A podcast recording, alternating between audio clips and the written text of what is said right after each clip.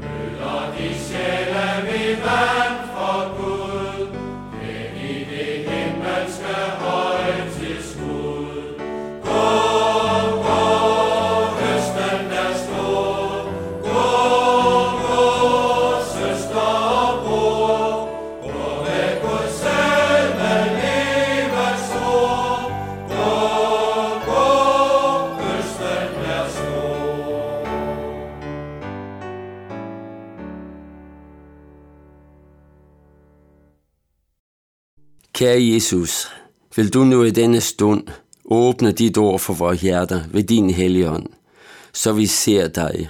Amen. Jeg vil i denne andagt fortælle om noget af det, Gud har gjort mod mig. Overskriften for denne andagt er, Gud har taget mig i sin tjeneste. På et tidspunkt var jeg ude at hænge valgplakater op sammen med to af vennerne. De siger til mig, hvis du hænger op her, så hænger vi op nede i byen. Og når vi er færdige, så kommer vi og henter dig. Det var det, jeg hørte, de sagde. Da jeg var færdig, satte jeg mig ind i et busskur, hvor der sad to alkoholikere. Jeg kom i snak med dem og fortalte dem om Jesus. I øh, samtalen kunne jeg mærke, at den ene af dem begyndte at blive interesseret. Så derfor siger jeg til dem, jeg går lige over i Indre Missions hus og henter nogle brosyrer til jer. Der var åbent, fordi der skulle være møde den aften. Da jeg kom ind i missionshuset, møder jeg en, som jeg siger til, at jeg skal have nogle, noget materiale til øh, de to alkoholikere, der sidder over i busskuret. Så siger han til mig, det er godt nok spild af papir. Nu er det sådan, at når vi evangeliserer, så skal vi tænke på, at Satan også går med. Jeg må ærligt indrømme, at jeg blev påvirket af det. Men jeg går alligevel over med materiale til dem og sætter dem ind i det. På et tidspunkt tænker jeg, det er egentlig mærkeligt, hvor de andre de bliver af. Derfor går jeg ned i byen for at se efter dem. Da jeg kommer derned, siger det, det er godt, du kom, for vi er lige færdige til at køre videre. Jeg har aldrig fundet ud af, om de ville have kommet op og hente mig, eller jeg skulle være kommet ned til dem i byen.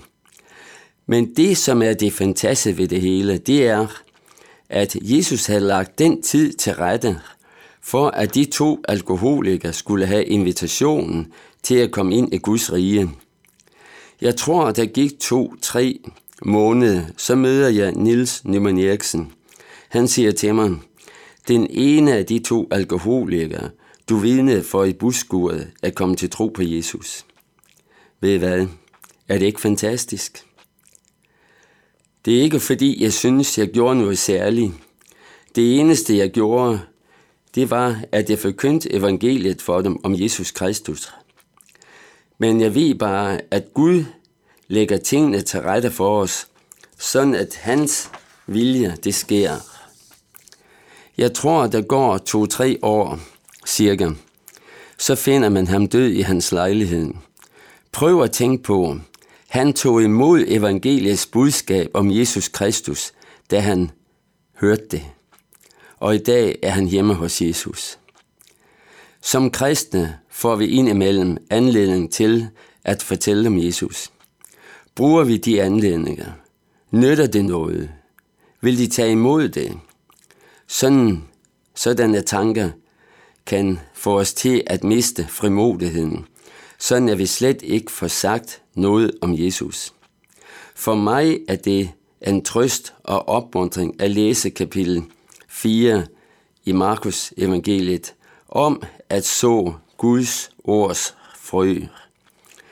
I Markus evangelie kapitel 4, vers 3-9 står der, Hør her, en sademand gik ud for at så, og da han såede, faldt noget på vejen, og fuglene kom og åd det op. Noget faldt på klippegrund, hvor der ikke var ret meget jord, og det kom straks op, fordi der kun var et tyndt lag jord. Og da solen kom højt på himlen, blev det svedet, og det visnede, fordi det ikke havde rod. Noget faldt mellem tisler, og tislerne voksede op og kvalte det, så det ikke gav udbytte. Men noget faldt i god jord og gav udbytte. Det voksede op og groede, og noget bare 30, 60 og 100 folk. Og han sagde, den der har øre at høre med, skal høre. Jesus fortæller lignelsen om sædemanden. Sæden er Guds ord. Gud er sædemanden. Og Gud bruger sine børn til at så ordet ud. Sædemanden så øsselt på veje, klipper, blandt tisler og i god jord. Han sår sæden selv der, hvor den ikke kan gro. Hvorfor gør han det? Det gør han, fordi alle skal have invitation til at komme ind i Guds rige. Vi ved ikke, hvor den gode jord er. Det ved kun Gud. Fordi vi ikke ved, hvor, den, hvor der vil, hvem der vil tage imod ordet om Jesus. Derfor skal vi så evangeliet ud over alt, hvor vi kommer frem og får mulighed for det. Vær frimodig. Måske forkynder du evangeliet lige præcis ind i den gode jord, lige ind i det menneskehjerte, der tager imod Jesus Kristus og kommer til tro på ham. Så vil Jesus en dag sige til den person, gå ind til din herres glæde. Vi skal sammen bede, Fader vor. Vor far, du som er i himlene, helliget blive dit navn og komme dit rige. Ske din vilje som i himlen, således også på jorden. Giv os i dag vores daglige brød, og forlad os vores skyld, som også vi forlader vores skyldnere. Og led os ikke ind i fristelse, men fri os fra det onde. For dit er riget, og magten og æren i evighed. Amen.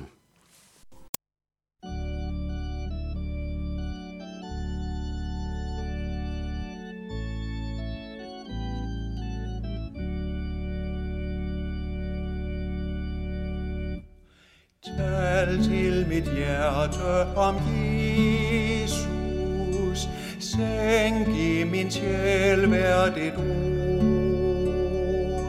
Lad mig på ny for at høre dejligste budskab på jord. Mind mig om englenes jord fordum på Bethlehems vang. Ære ske Gud i det hånd,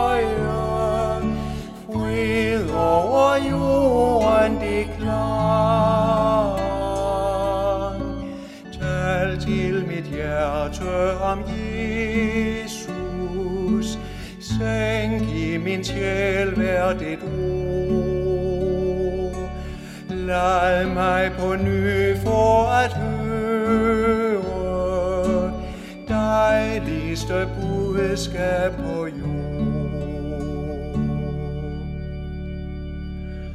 Tal om hende vældige møde, da han vor dødsfjende vår, hvor som sit sejrige våben, livsord svær han nu udgår. Mind mig om frelserens møje, tårer blodige sved. Medens kun goder til andre, fulgte han sinede fid. Tal om hende vældige møde, da han vor dødsfjende vor, hvor som sit sejrige våben, livsordet svær han nu